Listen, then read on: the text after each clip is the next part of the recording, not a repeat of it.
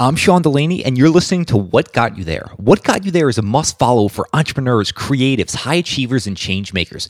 Each week, I sit down with some of the world's most influential people and focus on the journey behind their success. We uncover the strategy, tactics, and routines that help them get there. Now it's your journey, so it's time to learn what's going to get you there. Uh, what got you there? What got you? Got you? What got you there? If you're enjoying the podcast, then you might want to check out some of the other things I'm working on behind the scenes. I put out a weekly newsletter called Momentum Monday, which is just a quick synthesis of everything I've been reading, listening to, and watching during the week. I also do a once a month deep dive called The Distillery, which is a long form distillation on someone whose thinking has greatly impacted me.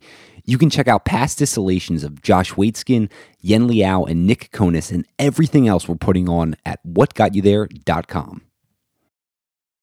Today, I am sitting down with Keith Ferrazzi, who's a best selling author. He's an award winning speaker, he's an investor, philanthropist, and he's an executive coach who helps teams transform their enterprises. He also is the founder and chairman of Ferrazzi Greenlight, and it's actually an applied research institute, which I love, right? Like he understands what needs to get done within companies because he's done the research. And he also coaches executive teams in top organizations to achieve that transformative type outcome that we're looking for. And he does this by certain concepts that he's uncovered, such as harnessing radical adaptability and co elevation, both of which we talk about on this episode.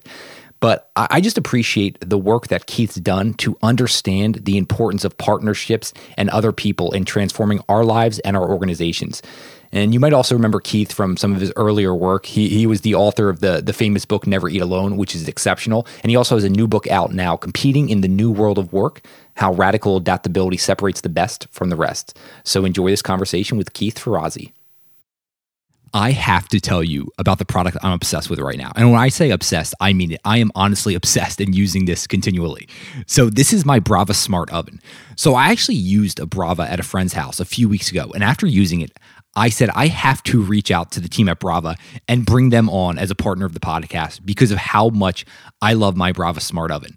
So, Brava is the world's fastest and most advanced smart oven that cooks with the power of light. So, I had no idea about this, but cooking with light is actually two to four times faster than any other cooking technology. So, being a busy father with two kids, I need something that's going to cook delicious, healthy meals, is really fast and super convenient. And my Brava checks the box on all three of those. Just last night, I whipped up a mouth-watering salmon. You know, one of the ones with the the crispy, flaky outside, but then juicy, tender inside. And I also had a side of broccoli and butternut squash. And I cooked this all to perfection at the same time. It doesn't matter if it's breakfast, dinner, dessert. My Brava takes care of it all. So when I said it was fast and convenient, the team at Brava honestly knocked this out of the park. Imagine cooking your entire meal just with the press of a button. All you do is select what you're cooking, load your tray, and press the green button. They have thousands of fully automated recipes created by professional chefs, so your meal is perfect every single time. And a really crazy part Brava regularly updates with new recipes and cooking modes, all for free. There really isn't a more convenient and impressive cooking experience I've ever had. Cook crispy, bubbly pizza in 10 minutes, eggs and toast at the same time, you can even do a tray of roasted potatoes in 15 minutes, all with zero preheating. And one really fun thing, my, my kids love watching this, is you can actually watch your food cook on the Brava app, which is just really fun. It's like having an automated sous chef right at your side. So if you want to start having healthier, better meals, check out brava.com and make sure to enter code what got you there at checkoff for $200 off. Yes, $200 off. That's www.brava.com and at checkout, enter code What Got You There. If you're someone who's looking to join a hyper growth company that's global and 100% remote, then you might want to listen up and hear all about the exciting job opportunities at Clipboard Health. Most of us have known someone who never got the health care they needed. You know, one of those people who fell through the cracks. That's because America's hospitals are short staffed. They don't have enough nurses, so patients don't get the care they deserve. I've personally had family members not get the care they deserve, which is why I appreciate and care so much about what Clipboard Health is doing. Clipboard Health matches nurses with hospitals and nursing homes so that patients get the care they need and nurses find the work they want. Clipboard Health is fixing a broken healthcare staffing marketplace, and they're also scaling a hyper growth business at the exact same time. Clipboard Health is a Silicon Valley unicorn, and they're looking for people to join their mission to fix staffing in healthcare and give nurses more opportunities. Clipboard Health is looking for great software engineers, product managers, and operations leaders to join them today. They're global, and remember, they're 100% remote. So no matter where you live in the US or the world, they want to talk to you. You can check out great opportunities at clipboardhealth.com forward slash WGYT. That's clipboardhealth.com forward slash WGYT. Are you looking for a delicious and healthy nutrition bar that is keto friendly, low sugar, and protein infused? If so, look no further than New School Snacks, who's reinventing the low sugar snacking revolution. Now, for me, health is one of the biggest things I think about, and eliminating the sugar from my diet is crucial. And that's why I love New School Snacks. So, if you're one of those people who also want to change the way you approach nutrition and snacking, then head to newschoolsnacks.com for great deals on their collagen bar loaded with healthy fats from MCT oil. And while you're there, pick up one of their brand new mouth-watering French toast crunch bars. That's newschoolsnacks.com. Keith, welcome to What Got You There. How are you doing today? Sean, I'm excited about this. It's gonna be a lot of fun. Yeah, it's great to see you. Uh, I want to dive in in a bit of your backstory first, and I would love to know why is it so essential, or what can you get? What is the benefit of showing 30, 30 minutes early to the golf course? Huh, wow, you're really taking me back. Um, so you know, I grew up uh, a poor kid in Pittsburgh in the 70s when the steel industry was crashing. My old man was an unemployed steel worker my mom was a cleaning lady. And um, I had to go work at the local country club because uh, my 20 bucks that I made at that country club, schlepping uh, golf court, uh, golf clubs around all day, uh, was exactly the same amount my mom was working cleaning houses. So that was meaningful cash to the, to the house. Um, and I remember my dad used to say to me, Keith, show up at the golf course half an hour early. I'm like, Pops, there's nobody there. Like there's no caddies, there's no golfers. It's useless. And he would say it again: show up the golf course half an hour early. When he would repeat, I, I, I used to call that immigrant Tourette's. He'd just say shit that I was like, I don't understand it, but I'm not going to get him off of it. So fine, I show up at the golf course and I'm walking around. I'm bored. I'm walking around the golf course a little bit, and I would notice where the pins were placed, like you know, front of the back of the of the greens um, I'd see how the greens were cut if they were cut that morning. So I knew how to put. So it was very interesting that there was this woman named Mrs. Poland. You probably didn't expect all of this, but there was this woman, Mrs. Poland, who was the best woman golfer at the country club. And um, as we were walking around, uh, she was taking like conversational personal interest in me. What you know, tell me what you know, what, what's up with you? What do you want to do with your life, etc. I was so shy and didn't feel like rich people. Know, rich people to me, their kids teased me at school for you know not having the right kind of clothes and stuff. So I just wanted to keep my head down and get a good job done and get my 20 bucks. But what was very interesting about Mrs. Poland is she made a real investment in me because um, by showing up at the golf course a half an hour early, I actually was a better caddy. You know, I had insight and, and information that other kids didn't have about you know the pins placement and other things but also i had a hustle because i needed that 20 bucks. And her investment in me uh, led her to be more curious in me. And that was really a, that was a tipping point of my life because mrs poland ultimately said keith i'm serious. Tell me what you want to do with your life. I said well my dad says if i study real hard and work real hard i can do anything. I could be president of the united states now, I really did want to be president of the United States. That's what immigrant kids, you know, are told by their parents. And um, what was really powerful about that was within a week, she had the local congressman in her foursome, a guy named Congressman Murtha. And she had told this guy that. And he took me under his wing and he told me I should get involved in speech and debate in high school. He told me that if I needed to study or needed access to his congressional library, that uh, I'm happy to come up to his office and work out of there. Um, and it was a, it was a game changer for me. I ended up going on and winning uh, the United States National Speech and Debate Tournament, which was my ticket into Yale University, and um, all of that because I showed up at the golf course a half an hour early. Now, what we have to recognize is that the the doors of opportunity are opened by others.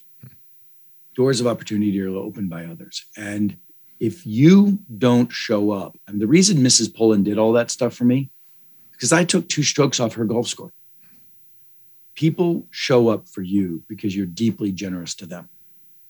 And that's what showing up at the golf course half an hour early means. So as you think about the people in your life that are critical to you, how are you showing up at the golf course a half of an hour early for them? Keith, I love that story. One thing I'm really intrigued by is obviously those people have to open up the doors for you. So you have to be of service to them so that they even do that. But then you have to have the ability to see that, you know what, this door is being opened for me. Were you aware at that young age exactly what was going on in all this? Or were you just kind of, oh, this is a cool opportunity. Let me take this? I think I got lucky, you know, and that's when, you know, one, so the new book research that we're here to talk about, um, we had 2,000 executives during the pandemic crowdsourcing the best practices for how do we how do we lead organizations in a radically volatile world that we're in today. And the one of the very first things I noticed is how do you curate foresight? How do you look around corners? How do you see opportunity? How do you see risk? And th- there's a chapter in the book about this. And what I really found was I, you know, I didn't see that at the time, but my dad helped me become aware that Mrs. Poland's invitation was a powerful one. Um, other caddies did when they heard me report the story when I came back. And what I want you to realize as a leader is you do not have to have the foresight and the wisdom and the vision of a Steve Jobs. You have to crowdsource that through relationships and having a community around you and you have to be open enough to hear it, humble enough to invite it, and at the same time, um, make sure that you curate the group so that you get the insight. So, one of the things that I saw during the peak of the pandemic were executives who hosted monthly meetings where people came, as many people as they wanted, not just their directs team, but broader individuals. And executives would say, What risks are you seeing that we might not be seeing? what opportunities for growth are you seeing that we not, might not be seeing? Pushed buttons, sent people into Google, uh, send people into breakout rooms, open Google Docs, had the entire organization weighing in on risk and opportunity management. What a beautiful way to lead your life by curating uh, a, a, an inclusive group of individuals um, looking around corners. Hmm. So, no, I didn't get it when I was a kid by myself, but you don't have to do anything by yourself. That's what your team's for. Yeah, I'm really just interested in that inclusive element, right? Like to be a great leader, you have to empower those uh, that are working with you. And, and I'm wondering for people in that in those organizations where they don't feel even comfortable being able to speak up, is there anything you discovered during this pandemic that could just shed some light on both the leaders who are in those organizations and then people just so they can even develop that ability to speak up and collaborate together? There's there's an entire chapter on collaboration and inclusion. And one of the words that I had to create in order to describe what I was seeing in this research was a word called co elevation. The teams that thrived not only had a commitment to winning in, in the, the beginning, not only had a commitment to survival, but they had a commitment to winning and they had a commitment to each other. They, they had an, an aligned North Star. And then they said, we're committed to this and we're committed to getting each other there. We're all going to cross over the finish line together. And that was so powerful. And by the way, you know, Stanley McChrystal is a buddy of mine, and he's the one that often, you know, helps me help me first understand that when he's like, we don't, the helicopter doesn't take off until every soldier's on, you know, dead or alive. We don't leave anybody behind. And that's what you have to curate as a leader. It's, you know, what I do for a living is my organization coaches executive teams. That's what we do, coach executive teams. And um, what I what I realized is that we need a new social contract. And it's the social contract that I saw existing in the teams that were thriving and surviving and those that did not, which is this social contract where not only are you a great leader, but you've created a great team. And a great team isn't a group of individuals doing their jobs. It's a team that is committed to each other's success and it's and they're committed to coaching each other as well. So that social contract of co-elevation is the earmark of the tipping point between a mediocre team that is, has a great leader. A great set of individuals with a great leader is not a great team. Hmm. A great team has to be focused on being a great team. And in sports, I'm sure you you probably can think of some amazing examples of that. But you know, some often in in Europe, people talk about the the the Real Madrid you know um, team that was a group of successful individuals that had not gotten their shit together as a team, right? Um, Jordan, you know, he they didn't start winning until he learned to pass the ball. And so that's the that's the difference. And we need to be focusing on the team not just the individuals. Yeah i mean it's one of those hidden variables right? I mean you you might have the best team on paper but if that team isn't going after the same vision the same purpose and gelling together i mean there's going to be dysfunction. Eh, there, there's no way about that. I'm so tr- intrigued. Well again let me just let me just pause for this. Um, there's you know dysfunction is one thing. Of course people try to stamp that out but go to the level where the team owns each other's success, hmm. right? We have a diagnostic that we do for high performing teams. And some of the questions are things like, will we challenge each other in the room when it's risky to do so? Right? That's that's the kind of level that we're talking about here. Yeah. But anyway, go ahead. No, no, no. no, no. Let's go there for a second because I'm so intrigued. I mean, you've spent so many thousands and thousands of hours with a ton of different teams. When you first walk into the room, like what's Keith's radar looking for? Like, what are some of the early questions you're asking just to just to catch up to speed with them? Well, the first thing I'm looking for is candor. Hmm. How much transparency? So before I walk into the room, I've talked to all members of the team, and I know, and I'm always interested in hearing when people say, "Well, this is confidential, right?" I'm like, "Okay, great, I get it." You know, and yes, yes, it is, but why? Why? I mean, why is it confidential? If your information, you know, back, we're tribal animals. Back in the day, if you were a member of a tribe and one of you saw heard something rustling in the bush, right, that could have been a danger to the tribe, you said something, right? But why is it in our many tribes of teams today that we have perspectives of risk, um, places where we think we're off the rails, people were places where we think we're falling behind, and what do we do? We whisper it behind each other's backs to about each other. Bullshit. Unacceptable. Un- underperforming, low low grade professional behavior. And that's part, part of what I do. Very early on, I'm the one that comes into the team. I'm like, you know what? Look, look at where you are. I'm just going to state, I know because I've interviewed all of you that you're not telling each other the truth. Now, you tell me, is that high grade or low grade professional behavior? It's your behavior. You define it. Put a label on it. High grade or low grade. And you know, usually that's like, oh fuck, that's like the first introduction to Keith for us. yeah, I'm, I'm, sure that's a, wake up call for a lot of people. What, what what I'm so intrigued by even is not only have, have you developed a research institute. I mean, you mentioned interviewing 2,000 leaders during this pandemic to be able to write this latest book. How the hell do you go from a poor son mm-hmm. of a steelworker in Pittsburgh youngest chief marketing officer in the Fortune 500 to everything you've done with your books, the research institute, and coaching. Like looking back, I mean, could you have foreseen that happening? Was there this belief then, or was this completely unseen? Oh, remember, I was the kid that thought he was going to be president of the United States. there we go. I, am unfortunately a gross underachiever, um, and and the reality is that you know I've, I've, I, I don't think I'll ever be satisfied with the footprint that I put on the planet.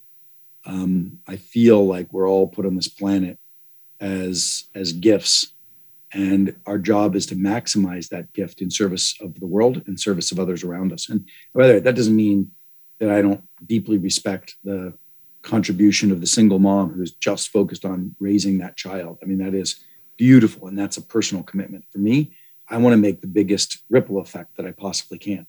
You know, this morning I was on the phone with 30 unicorns and soonicorns, meaning soon to become unicorns, um, in Latin America. Right? I mean, I was coaching that group of executives in a in a roundtable format of 30, and we were making a commitment to go on a journey to transform what human capital looks like in Latin America.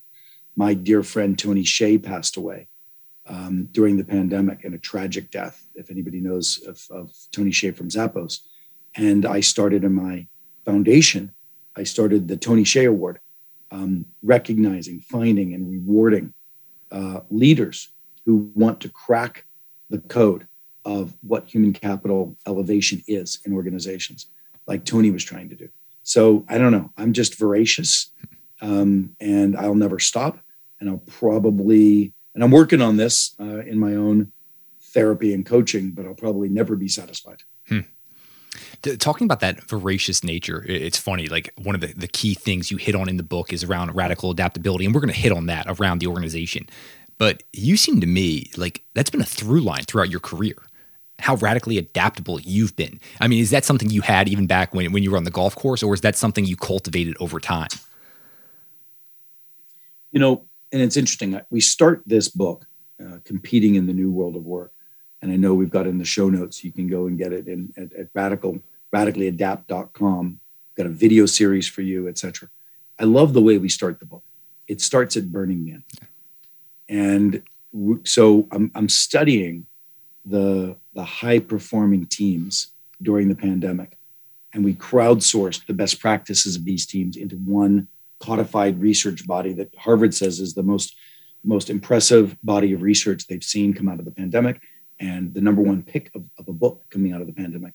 Um, and and and I'm a burner. I've been a Burning Man for many many years, uh, 16 years, and um, I realized I'm not going to go to Burning Man that year, you know, 2020, and um, and I was like, wow, uh, and I just started thinking about it, and I realized the correlation. What happens at Burning Man? What happens when you take 60,000 people and put them in the desert in some of the scorching heat of the day and some of the lowest freezing cold of the night with no resources or water, right? And I've I've got plenty of friends who've done this. I've never had the courage where they show up at Burning Man with nothing but a ticket hmm. and the clothes in the back. And by the time they are in the middle of Burning Man, they've got a tent, they've got resources, they've got friends, they've got extra clothes, they've got water, they've got food. Because what happens is they say the playa will provide. That's the desert. But the playa doesn't provide, the community does. In crisis, some of what happens is we bond together as a community. We bond together like we've never bonded before to survive and to create and to, and to grow. And that's what happened during the pandemic for those who allowed it to occur. Some people got fractured and frustrated and fearful, and others came together as a tribe to to survive and thrive. And i even created that word co-elevation right? That sense of going higher together um, when i saw that that emerge both at burning man and uh, in the in the most successful teams during the pandemic. And the question it, is how do we how do we build that you're just mentioning that. I, I, was listening to an interview yesterday and I heard this line and it was, You're in trouble, brother. I'm in trouble. And it's it's like so true, right? It's like when when we're forged together and going through those tough times, it's like those great teams that have bonded, they really do step up there. But, but but it does require a social contract shift because most of us are are you know in a world where survival is not at stake. We are taking care of ourselves. We we show up as tribes of one and we need to build the team. And then that team needs to make a conscious like i said at the beginning when i walk into a team my job is to get them to make a conscious recognition that we need to shift our social contract. We used to have a social contract. We used to talk about each other's backs. We used to maximize for our own performance. Uh, we used to hoard resources because we thought we need them. And when another person is is in need of them and all of that is a great leadership if you can shift that social contract. How hard is that to shift well, there's uh, my uh, one of the things I've studied over the years is high performing uh, groups that may not be business groups. So I've studied AA, um, and what I found in AA was a, some wonderful wisdom on how people come together to literally take each other out of the gutter and lift each other up um, to a rejuvenated, you know, place in society. And there's a wonderful phrase that says, "You don't think your way to a new way of acting. You act your way to a new way of thinking. You don't think your way to a new way of acting, you act your way to a new way of thinking. So to change a social contract, it's not about it, you know, yeah, you can talk about it. The mindset and the, is a conversation. The culture is a conversation. But I've been in so, so so many organizations where they have these cultural norms that are on the wall and they're bullshit. Right? They're just bullshit. First thing I always do is I pull up people's cultural norms and I do an anonymous survey number by each one, scale of zero to five, you know, on this this cultural norm. Do we actually practice it or not? And you just see the hypocrisy of it. So talking about shit is useless. Practicing is what matters. So what I instantly do is I start introducing new practices to the team. And the practice creates the social contract. So, for instance, um, you know, I saw Unilever um, in the in the pandemic deciding to crowdsource growth opportunities. I saw IT organizations crowdsourcing technology risk, and what they did was they called their people together and they said, um, "All right, everybody, in the next six months, what's going to bite us in the ass?" Right, or in the next day, week. Some of these instances, like when I was coaching Delta Airlines team going into the pandemic, it was like daily, right? What's what, what do we have to worry about? We had lost 90% of our revenue. What the hell? Um, so you ask a large group of people, what are the risks? Go into breakout rooms, right? Push a button, everybody goes into a breakout room. Everybody opens a Google Doc and you start writing what are the risks? Come back into the room, collect that information. Now, if you had done that in a meeting, in a, in a, in a meeting without a breakout room, you would have heard crickets or a couple of ideas the simple act of going to a breakout room increases psychological safety and and it's and and with the open google doc it squeezes the insight and makes the organization much more inclusive of getting the answers to the to the questions. So in a hybrid world we can fundamentally reboot the innovation and the inclusiveness and the bold ideas that come in um, that we were able to do before. And i saw that. And that's that's that's there's a chapter in the book it's the second chapter in the book it's all about how do you embrace radical innovation through inclusion and collaboration in ways we've never thought of before. Hmm. No, I love that. One of the things you're hitting on there is just being able to, to see around corners, you know, plan for the future. You had a great chapter on active foresight there, which, which I, I, love that concept and that term. Uh, the way I always picture this is like as a leader, you, you got to zoom out, right? And then you got to zoom in on those details. I am wondering, because one of the things I struggle with is, is how do you balance that? I know there's no perfect answer here, but like thinking about the future, planning ahead, but then getting done the work that needs to get done today. Yeah. So, um, once again, I think that foresight, looking around corners, shouldn't be the purveyance of a single leader. Hmm. It should be crowdsourced, and that's what we saw. Um, so, the the example in the book in the chapter called foresight, the example in the book came from a gentleman named Rick Ambrose. There were so many organizations that had operations in China that on March 13th in the United States were caught on their heels like every other company. What the hell? Yet Rick Ambrose, who was didn't, you know, he was the uh, president of a division of Lockheed Aerospace that didn't have operations in China. Yet he went fully virtual in February because in December he always held space on his executive team meeting for the group to weigh in on where risk was, where opportunities were. He allocated to different members of his team different lenses to look at that and to curate that. Um, and it was brilliant because somebody saw a blog about the this virus in China, that raised their hand. Um, they decided that they you know pull, put it into an assessment meeting, separate meeting offline, come back in January, and they realized the, the the writing was on the wall, and they went fully virtual in February. I mean, that's extraordinary. Um, so imagine if you crowdsource growth, uh, potential, and opportunity, and you crowdsource risk more readily on, a, on an ongoing basis. What a simple, elegant process to always be looking around corners. So that's the kind of thing. Look, in in the in the in the in the in the crisis, um, we were all practicing what I call crisis agile. We were more attentive to information because it was changing so quickly. We weren't just heads down getting our jobs done. We were always looking around. What's what's next? What's next? I want us always to be doing that, right?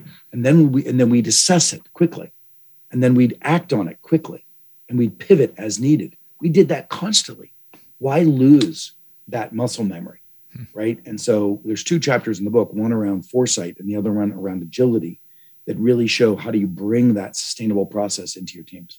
One of the interesting things that, that just seems to be popping up here is around insights. But what I'm intrigued most about is these insights they're coming from different places, right? Like you mentioned going to Burning Man and having this almost like, okay, aha type moment, and then even tapping in to the collective resource of the team.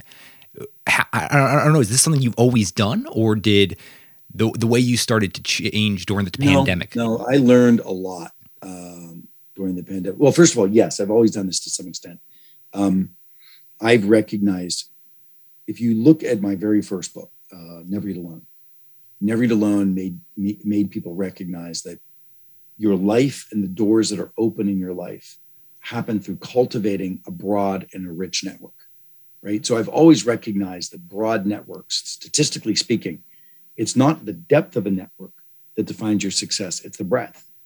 Because no matter where you go and however you pivot, the ability to open multiple doors at some level is very important. If you're just deep in one area of your network, you're you're at risk with where we're shifting landscapes, right? You're at risk. So I realized that back then. And then when I started coaching teams, I realized that I needed to keep keep the keep teach the team to what I call team out. The team needs to not look at itself as a team of people who report to somebody. The team has to think of themselves as who is it that we need to get the job done? Now that becomes my team. Forget an org chart; it's useless. I, I have no no reverence for org charts. I'm working across silos or outside of organizations. I mean, it was so funny. Uh, I don't know if you know um, Peter Diamandis. Mm-hmm. Peter's one of my best friends for years, but he and I teamed up big time during the pandemic in so many different ways, and it was so easy. You know, you know, I don't know why we didn't do it in the past. We could have, but we always had hybrid engagement like we're doing right here. We always had this availability to us, and we didn't take advantage of it. Yeah, I mean, you, mentioned Peter Diamandis. I, know someone else who, who's in the little triangle of the three of you is Tony Robbins, and it was like the three of you all actively played offense during that time, where so many people sat and back with each other. Yeah, with each other. Like we all we're all partners and invested in a, in, a, in, in, companies together over the holidays, and it was interesting. Like you, literally, and we did it asynchronously. Like Tony's a pretty busy guy, but between me, Tony, and Peter, we we're constantly voice texting each other. So we're basically having a, running meeting with each other all the time. It doesn't have to be scheduled on anyone's calendar that was another big thing we learned that there were myths in the way we worked that need to be rebooted. One of the myths in the way we worked was we used to think that that collaboration started with a meeting. So if I wanted to collaborate with Tony and Peter uh, on Peter and Tony's um, you know company, whether it's Fountain Life or um, uh, or Vaxxinity or one of the companies they have, we wanted to partner together. Let's get a meeting. No, let's just start an asynchronous dialogue. And we were able to achieve so much in this running asynchronous, asynchronous meaning not at the same place at the same time, right? But remotely. And it was amazing how much we could collaborate on so many different things. In fact, you know, they just launched their book. They, their book hit number one. They're helping promote my book. And we didn't have to have a meeting about that. We've been doing this asynchronously. So, how do you do that as part of a collaborative team? I'm just thinking about that asynchronous communication and what does that look like? so many different ways. Of course, you know, you've got tools like the one we're in right here. Um, one of the ones I've really enjoyed is a company called Mural, um, which is a whiteboarding company. It was way it was started, but really it's a it's a space to hold space for rich collaboration, asynchronous and synchronous, um, and Slack and, and and Teams and those kind of things. But I'll tell you the it's the intention. So, for instance, instead of hosting a meeting, so let's say you're falling behind in in uh, in, in manufacturing and inventory, right? It's like oh, you know, supply chain issues, etc. Um, the head of manufacturing for your team would put up what I call a decision board. It's an asynchronous Google Doc or, or a SharePoint document, and it basically allows the, the person to write, okay, here's the problem. We're falling behind in manufacturing. Here's a potential solution. Here's some of the risks associated with that solution and I'm sending this out to these 12 people. So the 12 people get it and they look at that and then they write in there with their names next to it, they write their points of view. Well, I don't know if that's the right problem. I think the right problem we should do, they debate in the cloud. They debate in the cloud. And then then at the end of it, they're like, well, I think so and so should be involved. So now instead of t- calling a meeting with 12 people, you got now you've got 35 people involved in this conversation. And then the originator looks at the document and says, okay, this is interesting well, I, there's some ideas here that are emerging that are very powerful. Let's have a meeting now to land the plane. But there's only six people that I need to have be in there. And what we generally find is the six people who should be in there weren't the original 12. Maybe two of the original 12 need to be in there. But the other ones are coming L2s and L3s down into the organization or out into a different team. And it's so elegant you know, um, anyway, go, go no, no, no, this is this is very insightful. A lot of the active takeaways here. I, I am wondering. and by the way, all of these we captured in the book. What we're trying to do for you as a as a viewer is There are 2,000 people that have been brilliant with their various insights, but nobody had it all, all, all conquered. We, we crowdsource these insights and innovations for leading in this radically adaptable world that we live in today. And, and with that, we put it all into this methodology and into this one book. So yeah, it's I'm really excited to get it into people's hands. Keith, I, I, know we'll have this linked up in the show notes. Can you actually highlight what you guys are doing with the video series? Because this is awesome. I, I, wish more authors did what you guys are doing with this. Yeah, I, mean, I don't know. I don't see why they don't. I mean, Kian and I, my co-author, I have two co-authors. One's the real writer, um, Noel, and then Kian, who used to work for Peter Diamandis, uh, running his insights group for um, uh, for innovative companies. The two of us uh, just sat down one night and said, okay, look, if somebody just read the book and then they said, for every chapter, what is the biggest takeaway that somebody could start with right now? What would that be? And that's what we did. We just did a 10 minute video for every chapter. What would the biggest takeaway that you would start acting on right now be around that? And so the idea is you can either just re, you know, what do the video series as, as a as a cliff notes of the of the book, or you could do the video series as a learning journey with your team. So get your whole team the book, right? And that's one of the things I think it's even on there. If you want to get your whole team the book and let us know that you're getting your whole team the book and using the video series with your team as a, as a learning thing, one of my coaches will jump on the phone with you and give you a little coaching on how to do that.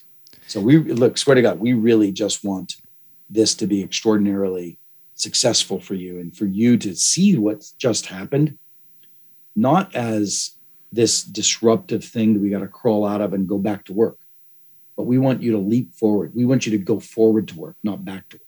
That's been the mantra we have. We want to give you the tools to do that. Yeah, Keith, what I appreciate so much about this is so many books you read it, and it's like, oh, that was an interesting insight. It's like, are you acting on it, right? Like you talk about you you got to lead to action. I don't believe I don't and look, I I don't believe in in insights. I are are I believe in action. Mm-hmm. Everything's about action. Everything I've always done. So if you go from my very first book to every one of my books, it's all full of very practical tips. In fact, we've gone in our research institute does what we call high return practices. Um, what we do is we we go and we gather uh, executives and leaders and entrepreneurs, and we we look at what they're doing. We're like, ooh, that looks like a best practice. That's interesting. And then we take that and we bring that executive into a small roundtable. And they a group of that person's peers, her peers would would what we call bulletproof, the best practice. Stress test it, pull it apart, you know, amend it, augment it, make it more adaptable, but make it really clear, right? Boom. Now we have a well polished best practice. Then we take that and we insert it into a team and we inserted into multiple teams. We had over 300 teams uh, involved in this kind of research. We inserted into the team, and then the team, uh, then we and we measure both on outcomes and on a diagnostic tool whether that practice was effective. If we can measure success, then it becomes what we call a high return practice. So the things that are in the book are only the high return practices that are quantifiable. Oh, that's fantastic. One of the things that seems to be coming out here is you you seem to be a courageous person, right? You even mentioned like taking action, trying these different things, being adaptable. how has courage just gotten built up for you over the years? I, I could, because I'm wondering, right? Like you talk about being and having a resilient well, organization. Probably look for me, it's fear. Right? I was a I recently did a um, a meditative story, which I'm really proud of um, maybe you can send it out to your folks. It was a story. Uh, it's called Meditative Stories. It's produced by a, a team called. Um, it's called. Well, I, I, anyway, Meditative Stories. You can see them online. Adam Grant did one. I did one. Arianna Huffington, Reid Hoffman.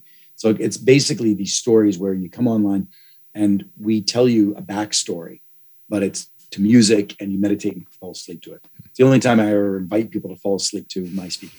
Um, and and and for me, it was born from scarcity, fear, insecurity. I mean, you know, I grew up in a struggling household, you know, and there was fear and anger and and and financial insecurity. We didn't have enough money to get to the to get in town, you know, to Pittsburgh. I mean, it was it was bad. and um, and I just never wanted to be there again. Right, I wanted to run away as far as I could, as fast as I could, and um, that fear created. You know, it was very interesting. Years ago, when he was, I don't even think he was the Donald yet. Um, I sat next to Donald Trump at the Forbes mansion. I think I was the chief marketing officer of Starwood, maybe at the time, and um, and I sat next to him at a dinner, and we were just talking about things and you know little little backstory conversation, and he said something incredibly insightful, um, which I've always remembered, um, whether you like him or not. It was a powerful comment. He goes, "Listen," I said, "Keith, your your your insecurity fed your success.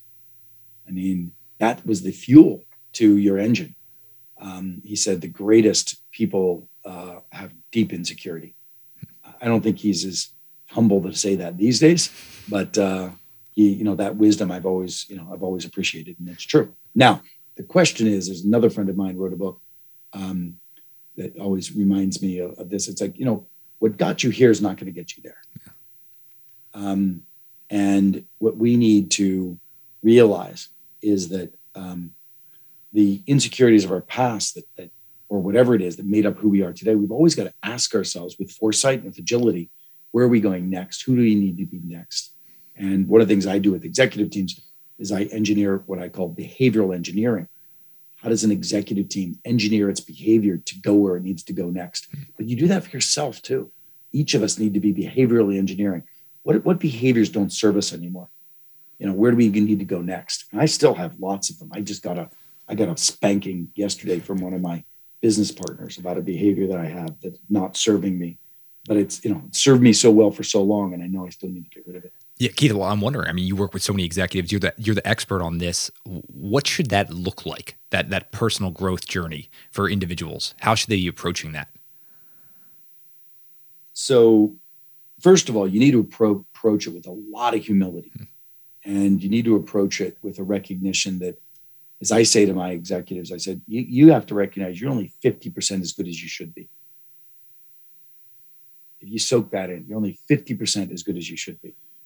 Because if you recognize there's that much difference between where you are and where you should be, then you'll be a seeker. I'm a seeker. I've always been a seeker because I, have I've been desiring of constantly growing and, and changing and morphing and dynamic. Um, now, how do you do that? Like, gosh, you know, I've been on a journey. I use spirituality you know, I always feel that any I will try anything, anything that will ground me more or right or raise me higher, I will try. Yeah. And you know, people like Tai Lopez talk about how powerful books are, of course. You know, to the wisdom of so many people is available at your fingertips. Like, like the wisdom of 2000 executives is available in that book. I mean, that's crazy. That's crazy. Um, so books, of course. But you know, going to you know, I, I found Date with Destiny with Tony. You know, it was it was a beautiful shift, um, landmark for him. Um, you know, with it was a beautiful shift for me. Uh, Vipassana meditation, sitting for ten days in silence, um, uh, learning meditation, uh, plant medicine, um, doing an ayahuasca journey in uh, in Costa Rica, um, where I really went deep and saw so much of my my deeply rooted fears and insecurities my brain with that chemical makeup of that plant. Started rewiring some of the fears and insecurities.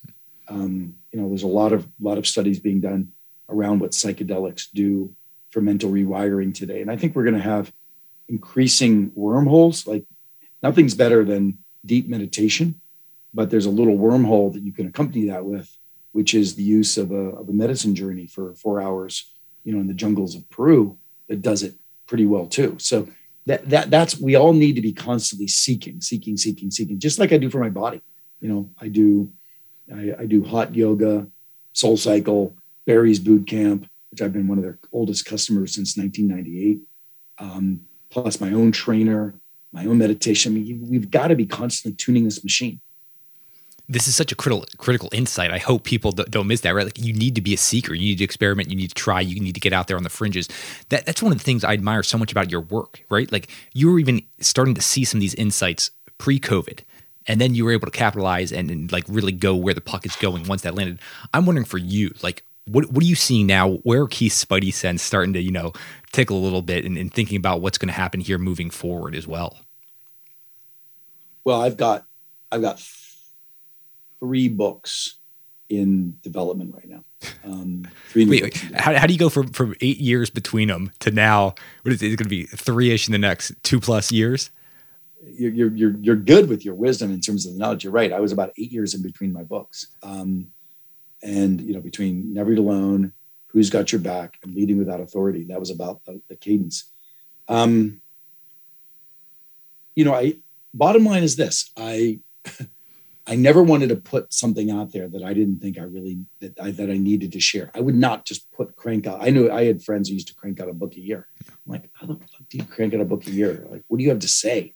What, what do you have to say worthy of filling a book in one year? Uh, so I used to love going on these learning journeys. So my first book, Never Eat Alone, it took me 35 years to write that, right? Because that's your first book always takes a lifetime to write it. Um, and then, then, then, Who's Got Your Back was eight years of research about not on peripheral network relationships, but how do you go deep in a handful of people that really have your back? What does that look like? What does it mean? Then leading without authority was the belief that that we're now living in networks of people. Productivity happens in networks. So how do you lead in networks? How do you lead without the authority assigned to you um, or given to you? And then what happened was I finally realized that while I've been researching, my research institute has been relatively small, you know, a few people in it, few and and it was you know these longer term projects. What I learned is how to crowdsource insights. Mm. So, you know, I learned like I learned as much reading the purpose chapter in my own book because it was crowd it was written by Hubert Joly, the former CEO of Best Buy. Yeah, he's been on the show. Hubert's great. Yeah. Um, Susan Sobbott, who is the former president of American Express. The two of them, all about purpose, um, along with uh, some folks over at Salesforce.com, which is a very purpose-driven organization. I let them have at the research, right? I provided a researcher, I provided a writer, and I provided three brilliant, um, uh, three brilliant community leaders who were my faculty of the Research Institute, and they they went at it, and then I would just get blessed with periodically checking in. Like, that's interesting. And I would ask the questions that the reader would ask. But that doesn't, I, I appreciate what you're saying, but how would I do that? Like, show me practically. That doesn't fall right. It's like, so I was, I was a symphony conductor for this, for this work. Some of them, like the chapter on collaboration and inclusion, that was all me. I mean, like, that was all my work 20 years of cultivating high performing teams and, and doing that. And I loved writing that chapter. And I worked with you know a couple of researchers and stuff but that that chapter was me. But some of these chapters i learned from. So that's how now i'm sitting back and i'm like wow what am i curious about? Right? And, that's my next three book projects. And i've got i've got co-write the other thing is co-writers. Like kian i wouldn't have been able to write this book if it wasn't for kian. Kian basically you know quarterback the second half of the book because he's so brilliant about about business model transformation. He's basically a mini peter diamandis. Um, business model transformation, workforce transformation, et cetera. So in looking at all this, you know, like it was partnerships. And now I've literally got three major research projects going on with multiple faculty members, multiple partners, multiple writers. I'm having the time of my fucking life. I mean, it's amazing. Keith, do you have any idea who the basketball player Shane Battier is? I don't. So he, he, was he was a pretty good player in the NBA, like 15 plus years. There's this great article on him that he essentially they they broke down all the data he he was the best teammate you possibly could have had in the NBA because the amount of support. I'm, I'm telling this story because the amount of humility you express there as a leader, the number of people who were part of this process for you. I hear so many authors that no, nope, this was my book, my idea, and there's so many people that contribute to that. I just want to highlight that because I love seeing that ooze out of you. I think that is so cool, so important. One thing you hit on there for a second, I just I want to dive into real quick as we wrap up, is you mentioned those next three books. You're like, I'm curious about this stuff. Is that the thing you're going after? What sparks curiosity in Keith? Are there other factors you're looking to first? Wait, are you saying what's the question? What precipitated the topics of each? Or are you saying is most of my focus books these days? No, is most of your focus going after what's piquing your curiosity? Mm, well, first of all, it always has. I'm just how do I say it? I'm just rich enough now that I can do it. With, with, it's like I literally can source the resources for these things, right? So I have that ability. In the past, I was, you know, scrapping to self fund and those kind of things. Um, so number one is that. Number two is uh, no. I mean, I still have a really deep, heartfelt need to transform the most important organizations in the world, right? The Deltas, the General Motors, the the IBMs, the Hewlett Packards. I mean, I really feel deeply about those Intels. I feel so deeply about that because they still employ hundreds and thousands of millions of people that from my perspective, I want to make sure that those families survive and thrive, right? Let's go back to that early days for me.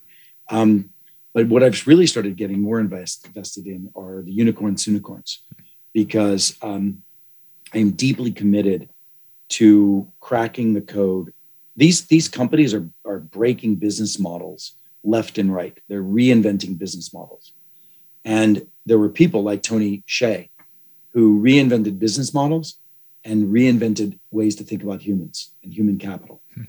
And so I'm now spending a lot of time um, cultivating unicorns and unicorns to work with them to make sure that we reinvent the human capital model alongside the business models. That I'm most excited about. I'm doing that in my foundation in um, the TonyHsiehAward.com, which anybody can go and participate in with me. If you go to the TonyHsiehAward.com, it's really an invitation for any of you to co-create um, with uh, with us hmm. in uh, in cracking the code of human capital in the workplace. Once again, Keith, just super crystal clear on your purpose, creating those ripples out there in the world and the, and the, the mark you want to leave out there. Two more quick ones here before we wrap up. I would love to know. I mean, a lot of people hear this. Wow, youngest CMO in the Fortune 500 you must have been incredibly talented back then. I'm wondering, looking back, what do you like? Man, I wish you had just doubled down on at that point in time that took you longer. First all, I don't know how talented I was, um, but I did understand the power of relationships and the men- power of mentorship, and having the CEO of the company as my mentor um, gave me that permission. And you know, I had to catch up with the title to be to to earn it. To be honest, but you know, look, I, what I wish I knew back then is the power of partnership you know, I was married twice um, uh, before today, and um, one was a you know uh, a civil ceremony at Burning Man, but it um, but nonetheless, I had two long term relationships of ten years each, and I don't think until more recently that I really understand partnership. Um, I'm in you know I'm in a beautiful relationship today, you know, with a real partner, and I also feel like it's only been in the last few years that I really understood partnership in my own organization. And I'm still learning because it's, you know, when you're scarcity oriented and you're scrapping for survival in your life, it, you don't think much about partnership. You should think about, you know, rugged individualism, getting the job done, et cetera. It's all on me. That's that's not a way to live your life. Living your life in partnership. I wish I had learned learned that earlier on, but my mindset just wasn't there. It just really wasn't. I mean, I was I was still that kid scared that I wouldn't be able to pay the rent like I was. I went to Yale University and there were summers where I lived in my Volkswagen GTI during while I was working in the summer because I couldn't afford to to live in the city that I was working in. Um, I mean, that's crazy stuff. So that kind of scarcity mindset, it takes a while to dig out of that. Keith, one of the things I appreciate so much is getting to learn from you, you know, with conversations like this. I'm wondering if you could do this long form conversation, anyone dead or alive, who who would you love just sitting down with and just getting to explore different topics with? Hmm. Hmm. Well, you know what I have to say. Um, I, I've been really blessed with pretty much, you know, anybody I really had that. If I were to name a name, you know, pretty much I would be able to have that, right? CEOs, country leaders, etc. Um, you know, to me, um, to, to me, I still deeply enjoy having these conversations richly with the people who are moving and shaking and creating. Yeah, like the unicorn CEOs, I love. I haven't, you know, my neighbor here in Los Angeles is Disney. I haven't had much chance to meet with the new CEO of Disney. That would be an interesting you know, and it, will happen. I want to, want to have those kind of conversations. I want to help serve people who are serving uh, the world and their employees. Mm-hmm. So, be any of those. That's awesome. And I think Cher, I think Cher would be fun to have a conversation with. She's gone through an interesting life. so, Keith, the new book is out, "Competing in the New World of Work: How Radical Adaptability Separates the Best from the Rest."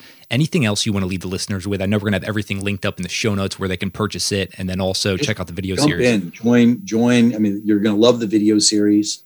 Um, that'll really help you get a jump start on this. Just get started today, and do me a favor. Um, you know, if you get the book now, we're really pushing for the New York Times list. We'd love to to drive that again. Um, so put a review on Amazon uh, would be super uh, as you get the book. That'd be nice. Thank you.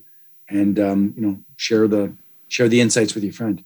And and Sean, thank you so much. I really appreciated the time, and, and you really got me to a nice. I've been doing since five o'clock this morning today, um, and I really have to say I've settled in. You have a nice. I love the principle of this podcast. Thank you. Awesome. Thank you. You guys made it to the end of another episode of What Got You There. I hope you guys enjoyed it. I really do appreciate you taking the time to listen all the way through. If you found value in this, the best way you can support the show is giving us a review, rating it, sharing it with your friends, and also sharing on social. I can't tell you how much I appreciate it. Looking forward to you guys listening to another episode.